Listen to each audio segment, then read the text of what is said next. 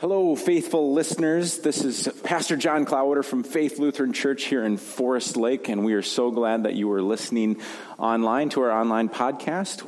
Thanks for being here. Thanks for participating in worship with us as we look forward to the week ahead.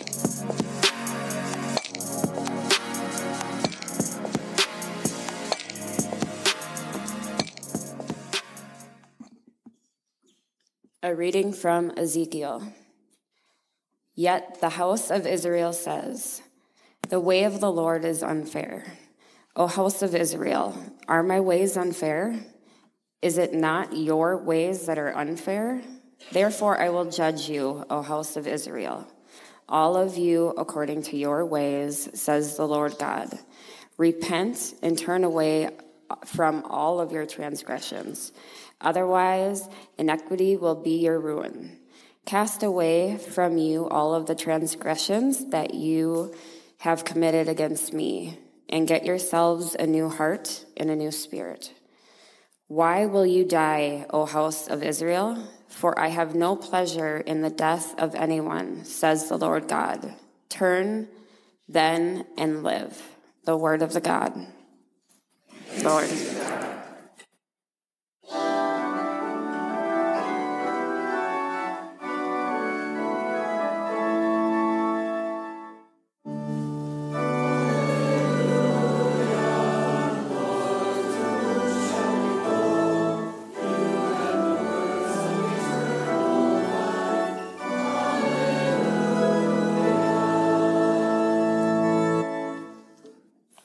A Gospel reading from the 21st chapter of Matthew. When he entered the when he entered the temple, the chiefs, priests, and the elders of the people came to him as he, as he was teaching and said, By what authority are you doing these things, and who gave you this authority? Jesus said to them, I will also ask you one question. If you tell me the answer, then I will also tell you by what authority I do these things. Did the baptism of John come from heaven, or was it human origin? And they argued with one another. If we say, From heaven, he will say to us, Why then did you not believe him? But if we say, Of human origin, we are afraid of the crowd, for all regard John as prophet. So they answered Jesus, We do not know. And he said to them, Neither will I tell you by what authority I am doing these things. The Gospel of the Lord. You may be seated.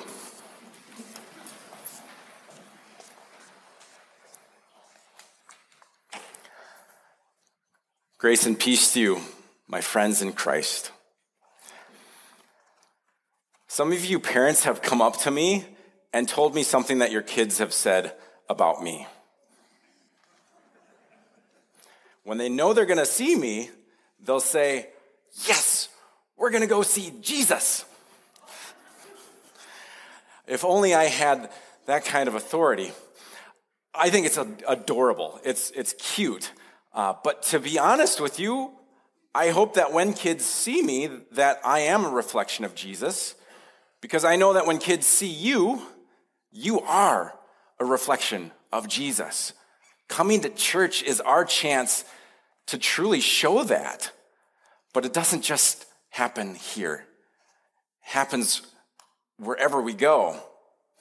Now, seeing Jesus today is a lot different than it would have been seeing Jesus in the temple in those days before he was killed. You see, the authorities of Jesus, they didn't want to see him. They didn't understand how or where he was claiming his authority to speak on matters of God. Got me to thinking who are some of the people who command our authority today? Maybe it's teachers, police officers, even doctors.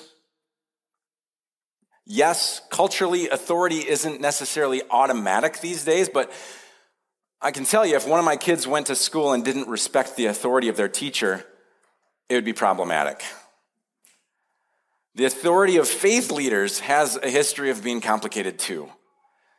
In fact, the authority of the chief priests is what is at stake just by the mere presence of Jesus teaching in Matthew's gospel. And where we are in the story in Matthew's gospel is pretty significant. It matters in why Jesus is being treated the way that he is. You see, Matthew 21, it's towards the end of Matthew's gospel. In Matthew 21, Jesus has already just now arrived into Jerusalem, our Palm Sunday reading. He's shown up with a donkey and a colt. He's exhibiting this behavior of a Messiah. And what's the very first thing that Jesus does when he shows up to Jerusalem? Goes around, gives everybody a hug, and says, Oh, this is awesome, this is great. Nope, he shows up to the temple and starts flipping tables, calling it a den of robbers. That probably didn't go over so well with the leaders, did it? If you're one of the leaders of the temple, do you want to see Jesus come back after he's done this? Nope. You don't. you probably are like, hey, if you see that guy coming again, let us all know because we want to make sure to tell him to go away. So the next day he shows up again and he starts to teach. And there are two questions that he is asked. And it's not out of idle curiosity. It's not like Nicodemus showing up to ask Jesus some questions in the middle of the night. Those days are long gone. And so when Jesus entered the temple, notice that it's not just one guy here. The chief priests and the elders of the people show up. They came to him as he's teaching, and they said to him, By what authority are you doing these things? And who gave you this authority? Read between the lines here. Who does have the authority to teach inside the, inside the temple? They do. Who gave them that authority? Well, probably their boss, the high priest. You probably know the name Caiaphas. He's the one that they're going to go to right at the end, right before the Passover, to be like Caiaphas. All the things we're doing aren't working. It's time to get rid of Jesus. Let's get him arrested. And so, does Jesus tell them who provided this authority to teach? He doesn't say, Yeah, Caiaphas gave me the green light. In fact, he doesn't tell them. Instead, he asks them a question Does John's baptism come from heaven or from human origin? I'm a bit surprised that one of the chief priests or elders doesn't just like blurt out an answer right there, but they don't. Instead, they kind of huddle up there and like, well, we realize this is a trap, so how are we going to answer this question? And so they start to negotiate and they know that they're stuck, so they can't say heaven because if they say heaven, they're conceding that, you know, God sent John and, you know, Herod just beheaded John, so they don't want to say that. And if they say human origin, the crowd's going to start booing them because, you know, they regard John as a prophet. And so they fall back on the answer of, we don't know. So Jesus doesn't answer either. But then guess what happens? Is Jesus intimidated? Does Jesus leave? Does he back down? Does he say, Well, I guess I need to go to Caiaphas and get that authority? No. He teaches.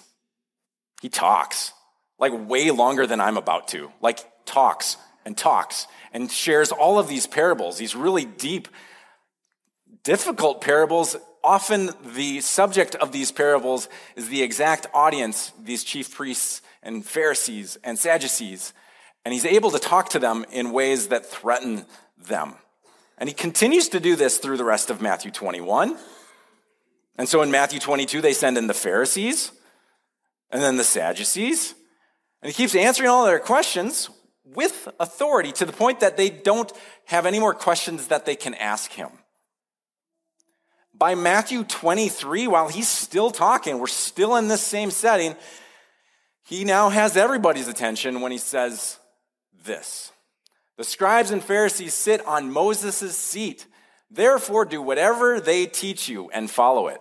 Listen to this. The things that they're teaching you, do that. The scribes and Pharisees, what they are teaching you, this is good. Listen to them. But it's Jesus. You know, there's always a but, right? But do not do as they do. Whoa. For they do not practice what they teach. We often hear, do not practice what you preach. That's exactly what is going on here. Jesus then spends the next 35 verses ripping them, the Pharisees, the scribes, for not practicing what they preach, for hypocritical behavior. Everything they do is about looking good, and they say to do one thing, but then in private they're selfish and they neglect others. Great, guys, you've got the authority, but what are you doing with it? Why are you ignoring the people right here who are hurting or suffering? Why are you judging and condemning others when your own hearts are filled with feelings that need to be reconciled? It's a critique that is still present today when people speak of churches. Makes me wonder what's going on. Why are fewer people participating in the greater church than in the past? What might be going on culturally that is affecting this? It's no coincidence that our first brewed theology today, this session of adult education, is on a topic called nones and dones, right? This is a topic that might be on our minds. It's about people in our lives who have said, Church isn't for me. And I can tell you through my experience of what has happened, of why. I've had plenty of conversations with nones and dones in my life, some before I was a pastor, some as a pastor. I get to thinking about one of the dones in my life, and, and I'm going to call her Gladys for the sake of this story. Gladys used to love coming to church. She used to volunteer for everything. If there was like, if we were in a pinch and I'm like, hey, someone needs to be able to help with this thing with the kids, I would not have been surprised to, to see her show up to do it. I learned recently that she stopped going to church. And then I actually ran into her and I asked her why. And she told me, Look, my church lost its way. They're just a bunch of hypocrites. And it was heartbreaking for me. It was heartbreaking to hear it because I knew how much church meant to her and I knew much, how much of a loss this was to her. And I know she's not alone. Perhaps we can all think of people in our lives who aren't connected, not the way that they used to be. There might be a desire to say, well, those people who are the nones and dones, we, we need to get them back into church because we need the church to grow. Yet I want to challenge us into thinking about why we might be here at church in the first place. You see, I don't come to church every Sunday because I can't wait to see if institutions are going to grow to prove that God exists. No, I come to church every Sunday because I know about the power of relationship. I come to church because I know about the transformational power of the Holy Spirit, how it can change my entire outlook on the day just by confessing my sins at the beginning of worship service and be like, wow, I really am forgiven. Maybe I should forgive others. Wait, wait, I do need to forgive others. I come to church because I get to see the waters of baptism over Ember today and how she is surrounded by the love of her parents but also by a great cloud of witnesses that you're walking alongside her too. I come to church because I know that because those kids handed out those handprints today with a shopping list, and even if you didn't get one, you're going to go shopping and you're going to think about that because I know you, Faith Lutheran. When you're asked, you respond, and you respond with abundance because you know it's going to help. You see, knowing God, it's important but we should also strive to help others know God. Doing the will of God is how we are the body of Christ, and it's by how we model that relationship to others. God moments don't just happen here in the sanctuary, they're happening all throughout our day, all throughout our week. God is out there already. How we respond to the needs of others and how we model our faith matters. We're called to live differently. Like, think about that. We're called to live Christians in what we do. That doesn't mean that we just say, well, hey, I went to church, check that off the list. We're called to be Christians. We have the authority given to us by Jesus to be Christians in this world, to love one another, to listen to those who feel pain, those who are maybe feeling distanced from the church.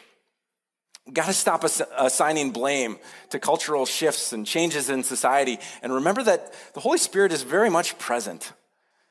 still moving. Our job isn't to correct everybody else because their beliefs are wrong. Our role is to be the church for each other.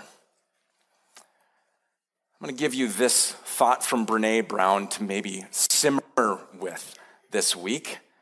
Brene Brown, this noted author who often talks of our vulnerability in the world, said this. She said, I went to church thinking it would be like an epidural, it could just take the pain away. But church isn't like an epidural, it's like a midwife. I thought faith would say, I'll take away the pain and discomfort. But what the church ended up saying was, I'll sit with you in it. We can do this. We can help, care, encourage, provide. We can pray. We can sit with someone. We can listen. And most importantly, when all else fails, we can love. That's what it means to practice what we preach. And Jesus Christ gave us the authority to do that today. Amen.